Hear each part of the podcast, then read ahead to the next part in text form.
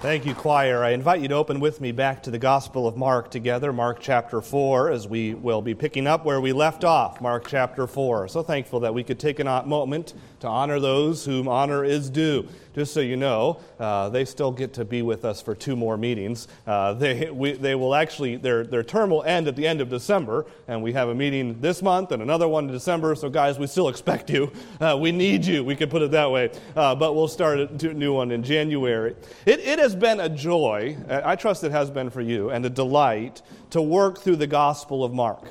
The Gospel of Mark is rich, as are all of the Gospels, with the stories and the accounts and the footprints of Jesus. And, and for those who are believers in Christ, what better study could there possibly be than our Lord and Savior Jesus Christ? But, but this morning, as we come to the, Mark's Gospel once more, and we find ourselves encamped in chapter 4, those of us who love Christ and seek to know Him and get to know Him more and better, we are encountered often with a perplexing question that Mark chapter 4 seeks to answer. And here's the question Why is it that more people don't love Jesus? Ever wondered that? I mean, you love Jesus so much. I trust you do. That's why I trust you're at church. That's why you've opened your Bible with me this morning to chapter 4 of Mark's Gospel. But why is it that more people don't? That is certainly true even in Jesus' ministry. We've talked about that because by the time we get to the fourth chapter of Mark's gospel, did you know that half of Jesus' earthly ministry is already complete? By the time we get to Mark chapter 4. And if half of his earthly ministry is complete at this juncture, we would expect there be to be people from all over, not just following and listening to Jesus of, because of his interest and because of his miracles, but truly putting their faith in Jesus. And yet, the sad reality is as we read Mark 1 and Mark 2 and Mark 3, there are still relatively few disciples. Yes, the crowds come. But it's just to see miracles or it's just to see some kind of sideshow. Many come to be healed and want a quick miracle, but even Jesus' own family members are not yet believing in him. Remember what it says in Mark chapter 3, verse 21. His own family heard it, and they went to seize him, Jesus, saying basically, he's out of his gourd, he's crazy. His own family members. Why aren't more people believing the gospel message at this point? Jesus gave us an explanation as he begins to, to, teach in parables in chapter 4. The chapter is bracketed by two noteworthy verses. In chapter 4, verse 2, it says, He was teaching them many things in parables. And then the end of the chapter, in chapter 4, verse 33, it says, With such, many such parables, He spoke the word to them. He did not, verse 34, speak to them without a parable. So in chapter 4 now, He's just talking in parables. And all the way from the beginning of the chapter to the end of Jesus' teaching, there will be one consistent theme to his teaching. He will teach in parables. Now, why parables? What is the purpose? And just to review with you, parables teach, really.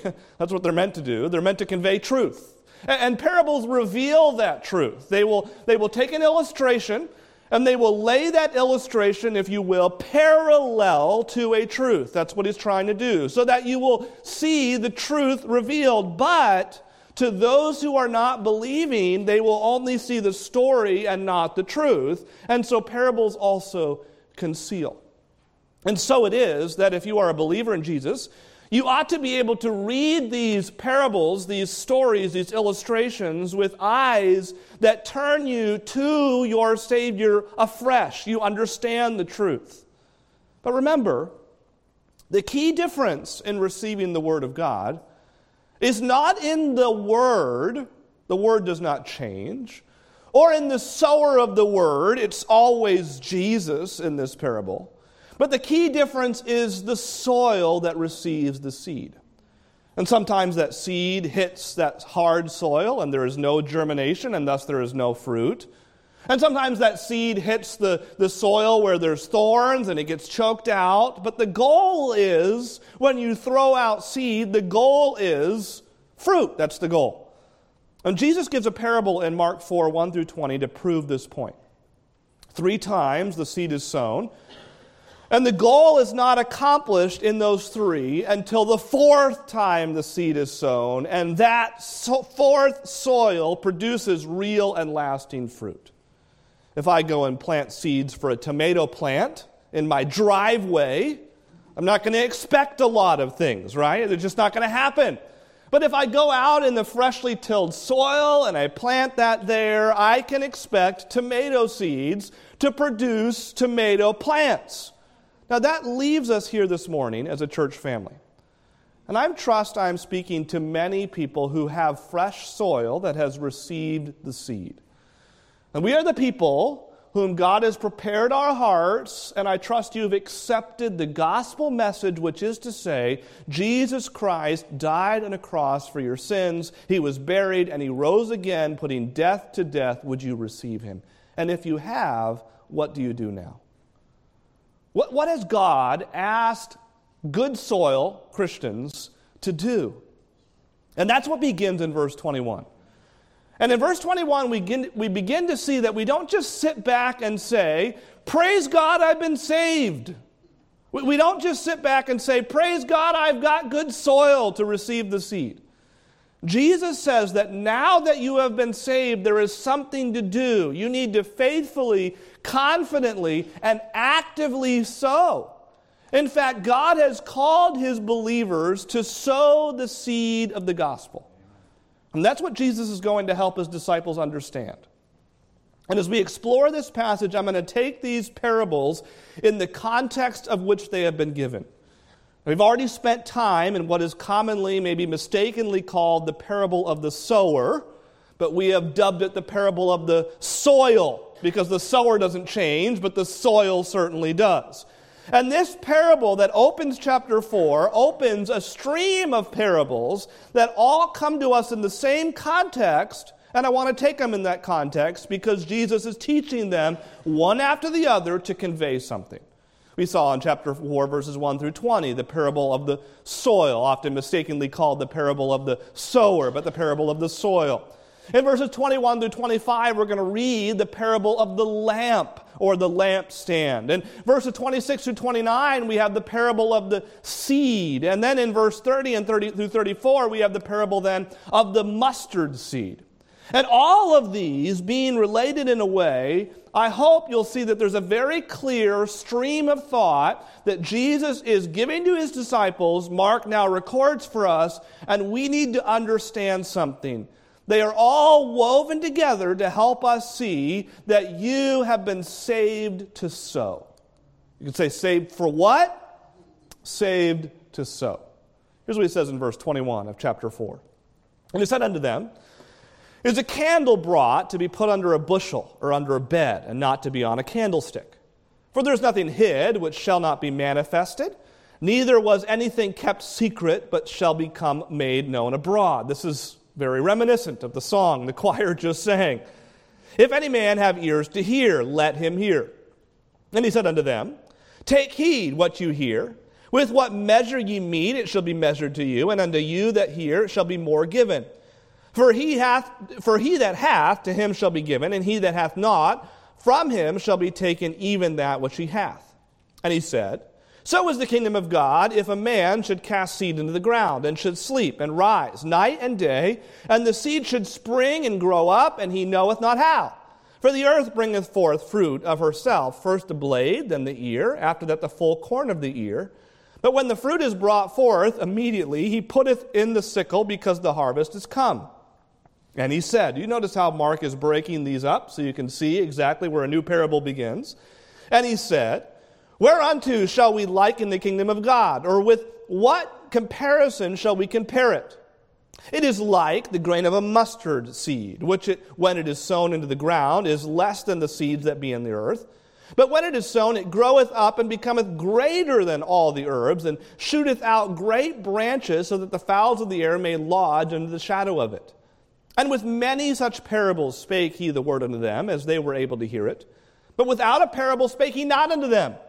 When they were alone, he expanded all these things to his disciples.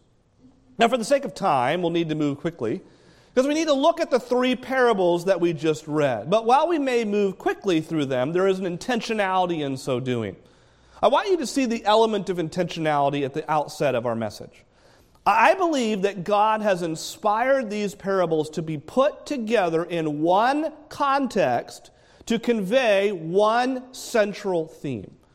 And by covering them all in one message, I hope to bring that central theme to the forefront of your thinking that you may understand what Jesus was teaching by weaving together these parables. And here's what he was saying Saved for what? You're saved to sow. And if you are saved to sow, number one, we must sow responsibly. We begin in verse 21 with what is commonly called the parable of the lamp. And the parable teaches us very importantly that we are responsible. Those who are recipients of God's gospel are responsible to sow that gospel. We can't just sit back and say, Praise God, I've got it.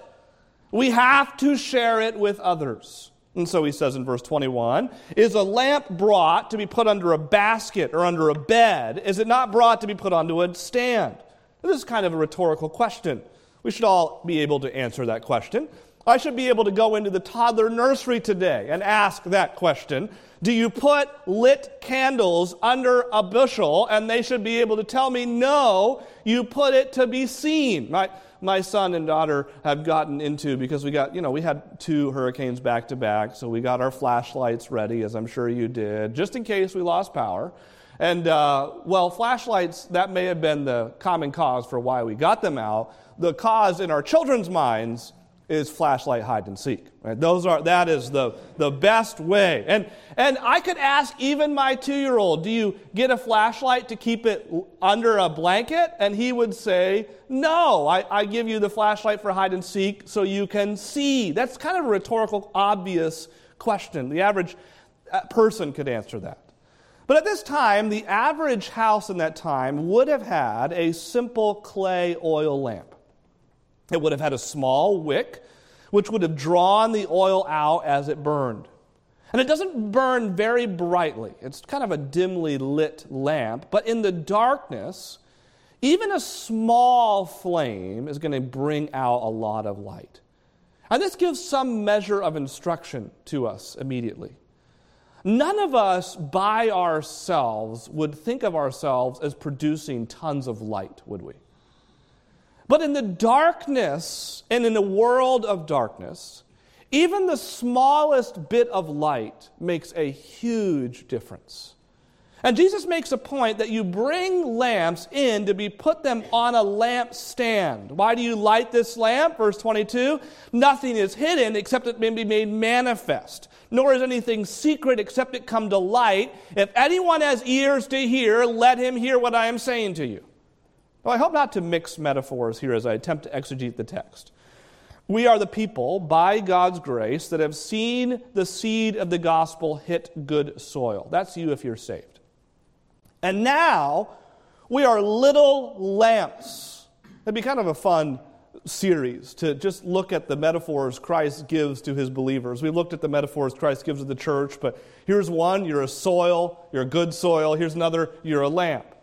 And if you're a lamp, you are to do something. And you'll see this metaphor expounded in other passages, like in Matthew, when Jesus would say, You are the light of the world, a city set on a hill. That, uh, this is who you are. And do you see the point that's being made here? Why do you light a lamp?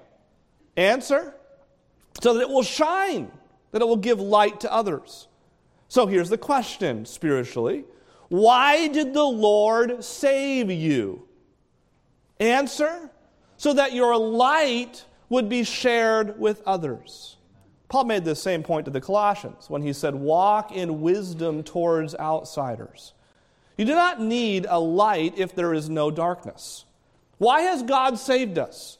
Because there is darkness in this world, and there is a need for little lights.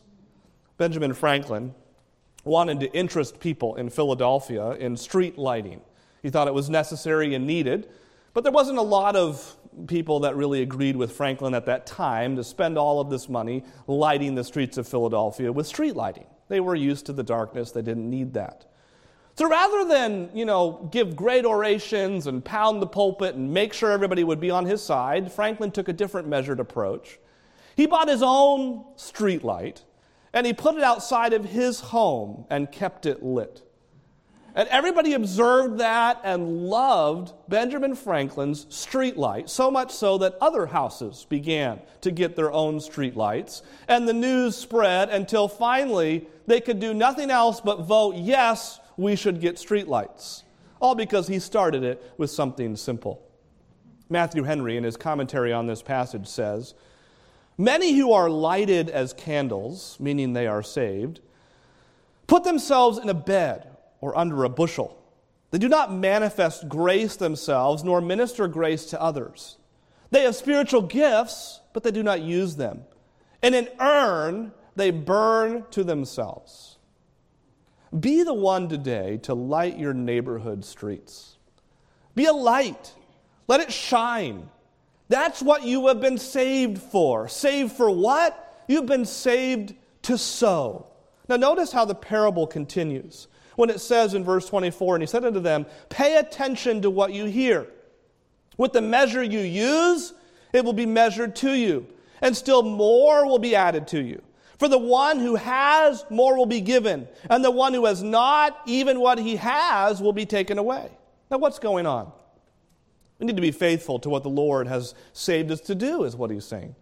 Those who are faithful will be given even more besides. God will expand your horizons. What the Lord is commanding us to do is to shine faithful with, with the gospel. And the more faithfully we shine, the more opportunities we will have to shine. After all, God has called his believers to sow the seed of the gospel. We need to be the ones who are to be sure to be listening to the gospel, sharing the gospel, and confident in the gospel. We're not trying to think of new creative ways that are contrary to the scripture either to share this gospel. After all, Jesus would say, Abide in me, and I in you. As the branch itself cannot bear fruit itself unless it abides in the vine, neither can you unless you abide in me. And again, the illustration of an oil lamp is very helpful here. You are a lit candle but not like a candle on a stand that's a wax candle and eventually the wax will run out and you'll run out. You're an oil lamp. That's the word that's being conveyed here. And to stay lit, the lamp needs fresh oil. And if you would stay lit and on fire for God, you need oil. How do you bear fruit?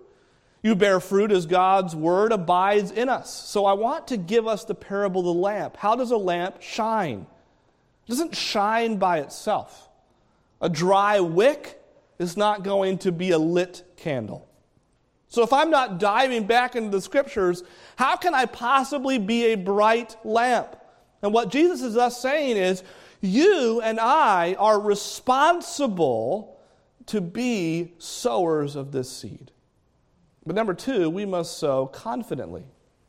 We're responsible to sow it openly. But secondly, I think you'll see this morning is that this power to save, and we should be confident in this, is not in us. It is the gospel that changed you, and it is the same gospel that will change others.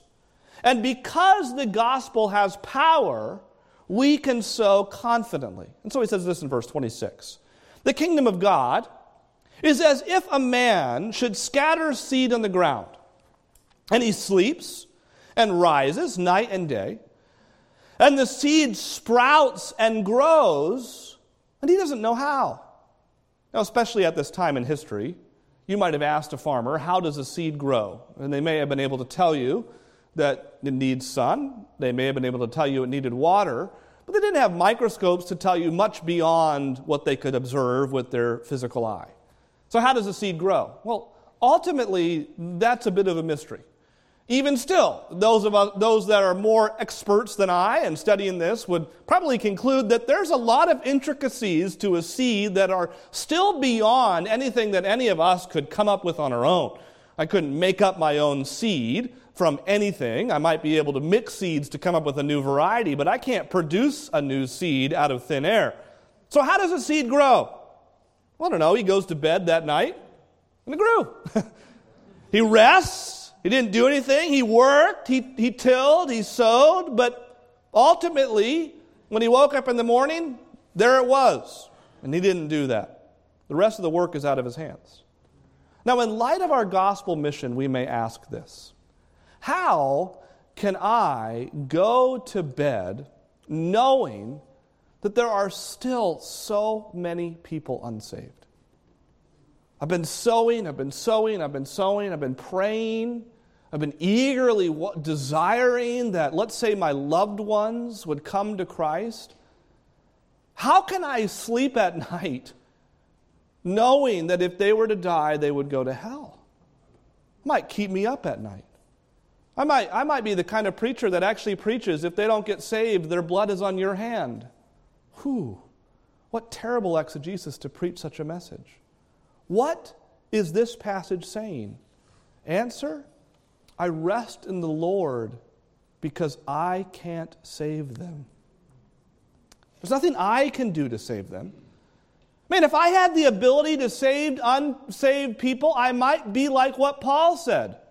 Remember what Paul said? If I could, I would. That's what Paul was saying. Paul was so desirous that they would be saved, he actually admitted, I wish I could do this, but it is the Lord's work as he responds to penitent people.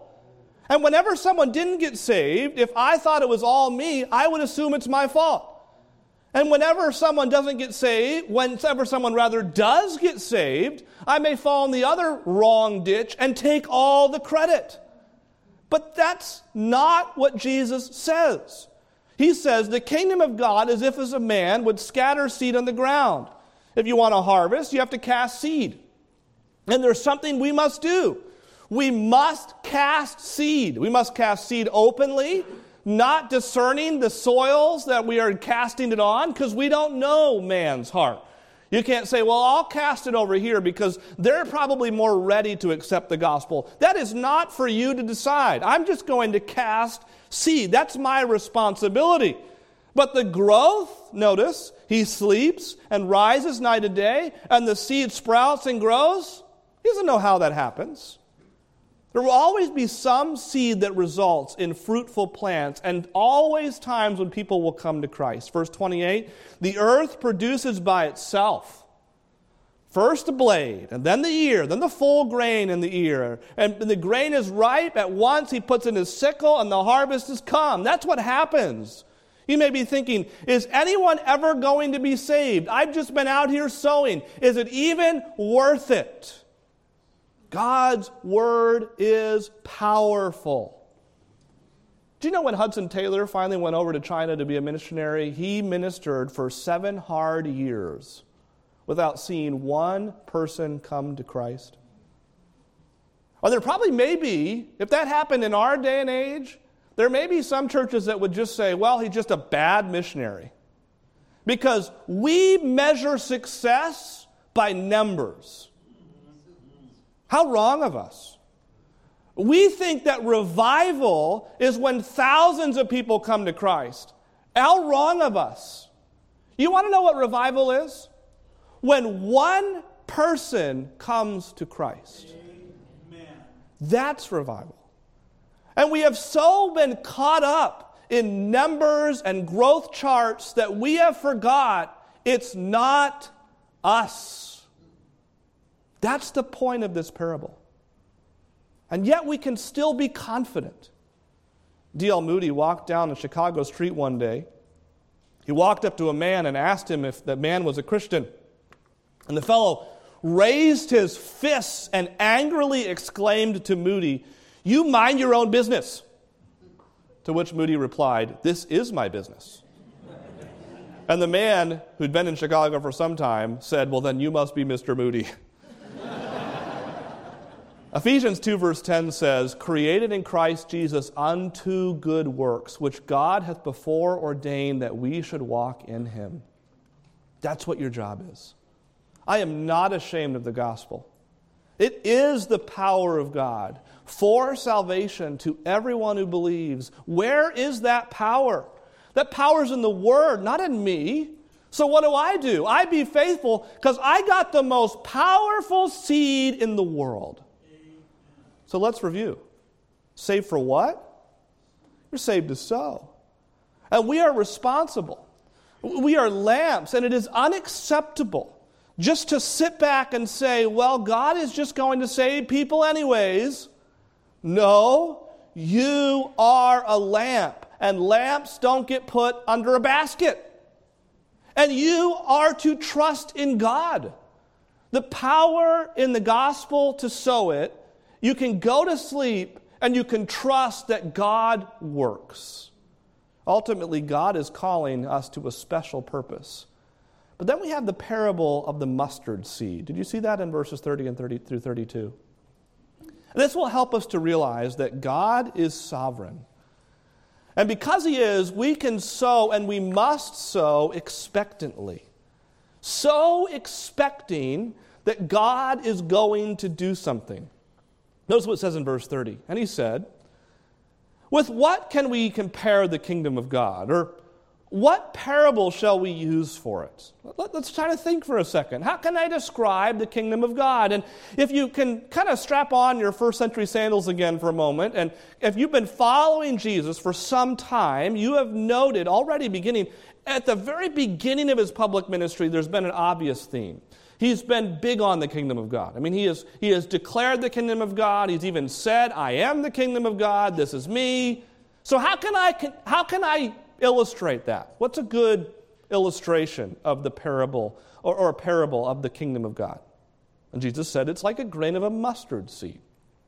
When sown in the ground, it's the smallest of all the seeds of the earth. Yet when it is sown, it grows up and it becomes larger than all the other plants and puts out huge, large branches so that the birds of the air can actually make their nests in this tree. It's not like a squiggly little bush, it's a big tree that birds can make nests in. So you go to sleep and you sow these little mustard seeds. God works. And the gospel is going to work in the hearts, and God's kingdom is going to continue to grow, and God will sovereignly accomplish what He has. It's like a mustard seed. What's a mustard seed? Well, it's, it's a seed that's incredibly small, in fact, if you, it's so small that if it was scattered on the ground and you were just standing up there upright, you may not even notice it. That's how small it is.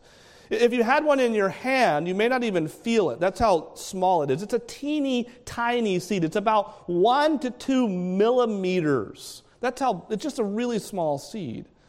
But when it's grown, it produces a plant. Now, what's that a picture of? It's a picture of God's sovereignty.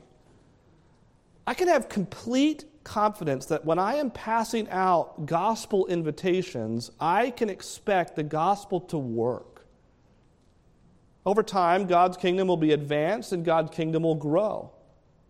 But I just have one little flame, just a little lamp. I'm not all that consequential. And that's the point. We're all just little lamps, but God has saved us to shine. As we faithfully shine, or to get back to our second metaphor, spread the seed, we will see God's kingdom grow. This is what Paul would write to the Corinthian church as they labored in this sowing of gospel seeds. He would say, I have planted, Apollos watered, but God gave the increase. So then neither is he that planteth anything, neither he that watereth, but God that gives the increase.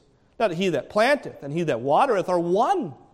And every man shall receive his own reward according to his own labor, for we are laborers together with God. Ye are God's husbandry, ye are God's building. That's exactly what we read in the Bible. Can I remind you that after Jesus' ministry on earth is over, we may ask, Where is the church? Where did it go? Well, everyone is basically hanging out, afraid of what's going to happen next. They haven't formed yet, is where it is. But the day of Pentecost comes in Acts 2, and we see Peter and the apostles.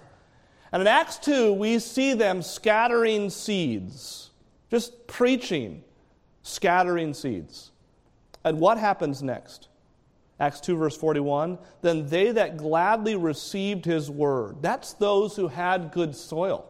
That's who they are. Were baptized, and the same day were added unto them about 3,000 souls. 3,000 people were added to God's kingdom after one gospel sermon because that's how powerful mustard seeds are. But that's just in Jerusalem. That's pretty cool, but that's just one city. Will the seed be planted other places? We read later in Acts that missions works begin, and here's what we read Paul and other missionaries say considering that work. It says in Acts 13, verse 47 For so the Lord has commanded us, saying, I made you a light, Paul says, for the Gentiles, that you might bring salvation to the ends of the earth. Remember the light parable at the beginning of Mark 4? God's kingdom is growing and the missionaries are doing their work. And it says this in Acts 13, verse 48. And when the Gentiles heard this, here's the result they began rejoicing and glorifying the word of the Lord, and as many as were appointed to eternal life believed, and the word of the Lord spread throughout the whole region. It went from Jerusalem to the Gentiles, and it's still spreading, but that's not enough. When we get to Acts 16, there's a second missionary journey, and they go back to those churches that they planted in the first missionary journey. How are you doing? What's going on? Let's check up a little bit. And as they come back to those churches where the seed had been planted in the first missionary journey, look at what happens in Acts 16, verse 5. So the churches were strengthened in the faith and were increasing in numbers daily. Man, one little mustard seed spread that rapidly? It started in Acts 2, and by the time we get to Acts 16, we only have one number count 3,000. And it's been increasing daily ever that, since. How many plants have sprung up by the time we get to Acts 16? Apparently, it was so much, it's almost impossible to count. Why? That's how powerful God's kingdom is. A sovereign God is using the power of the gospel seed and he's preparing the hearts of those who would receive that seed, and people are putting their faith in Christ and believing. This is a secondhand story, but it's from my father, so I'm going to believe it's true. my dad had an opportunity to go and to preach in Ukraine with my sister. My sister wasn't preaching, my dad was my dad would take each of us my dad was a pastor for those of us who didn't uh, those of you don't know and he would take each of us siblings. There were five in our family to different mission fields. Um, i went to cambodia my sister went to the ukraine my other sister went to india my brother went to zambia. And he'd take us to these mission fields and my one sister sharon was going to the ukraine with my dad and they were going out to a place that they actually crossed at one point over into russia and they were in a very remote area and the missionary was preaching. Really, dad was through interpreter, and then mostly the missionary in his own language. And people were coming from this very remote village, and they were hearing the gospel. And people were, were getting saved. And after the message and all the services were done, a very older lady came forward and she wanted to talk to the missionary, and they were huddled in the corner and they were talking, and she began to cry, and they were talking in their own language. And finally, after some time, the missionary brought her over to my dad to talk and explain the story of what had just happened. And what had just happened is that this lady had lived through the war, the World War II. She lived through all of the difficulties that you know about historically that had surrounded Russia and the darkness that was pervasive in that area. But somehow, when she was a child, she had gotten just a page, just a corner of, a portion of the Word of God. That's all she had. And she knew enough about God to just talk to God in her own simplistic faith. And she had seen loved ones killed in these wars that had just literally ripped that country and others apart in Europe. And she had been praying and talking to a God, some God, something more powerful, to come and bring to her town truth, basically, gospel truth, though she probably didn't know the word gospel. And she was weeping because for the first time, she finally felt like she had the answers. And she was weeping all the more because she was watching her grandchildren accept Christ. Listen, that was just one little lamp. This one missionary who said, I, am I'm not much, I don't have a lot, but I'm going to go into this little remote area to give gospel seed to these people, and I have no idea what will happen, but I believe that God is powerful. Friend, once you become a follower of Jesus, God says, okay, you're a lamp. And nobody puts lamps under a basket. You put a lamp to let it shine. So let it shine. And you're a sower. Go out into my fields, they're white unto harvest, and just cast your seed. And God calls each of us as followers of Christ to be sowing gospel seed. And it is unacceptable for lamps to be under baskets today. It is unacceptable for Christians to not have their baskets full of seed to sow. You could use a special tract. You don't have to, you could. You could knock on a door. You could make a phone call. You can talk to your coworkers. You could talk to your neighbors. You could pick up barbecue on your way home if you wanted and give it to someone if that's going to help you start a conversation. Just sow, basically. Just sow seed. But you say, Pastor, I've shared the gospel with people and I've never seen anybody come to Christ. Now, I can't help but wonder if when we get to heaven, we'll find out that that's probably not true. I wonder how many times we've shared the gospel with someone and had the door literally or figuratively slammed in our face, and we thought, well, that just didn't work. I can't help but wonder if when we get to heaven, we'll find out that that very person actually did accept Christ. So, so confidently. God's word is powerful, and the seed will take root. There will be a crop of wheat. We can sow. The church is on the decline in some regards. False beliefs are on the rise. What we need is lights. Confident expectant lights who'd say, What am I saved for? I'm saved for what? I'm saved to sow. Let's pray. Lord, we thank you so much for your word. We thank you for the opportunity, Lord, you have given to us to sow your gospel seed. Lord, there are many in this room that I trust have been the receptive soil of your word. They accepted Christ as their Savior. For that, we greatly rejoice. There may be others, Lord, that as they hear the gospel preached once more, they need to understand their own personal need to accept Jesus. And may today be that day. And yet, Lord, there may still be others who have never accepted Christ, and, uh, or rather have accepted Christ, and have not yet fully embraced the purpose of their mission. Lord, may they understand what they've been saved for. May they go out confidently, expectantly, even this afternoon, sharing the gospel with those who need it. With every head bowed and every eye closed, would you stand with me? The instruments are going to begin to play a song of invitation. Would you allow the Lord to speak to your heart as He has through your word, and would you respond to Him today?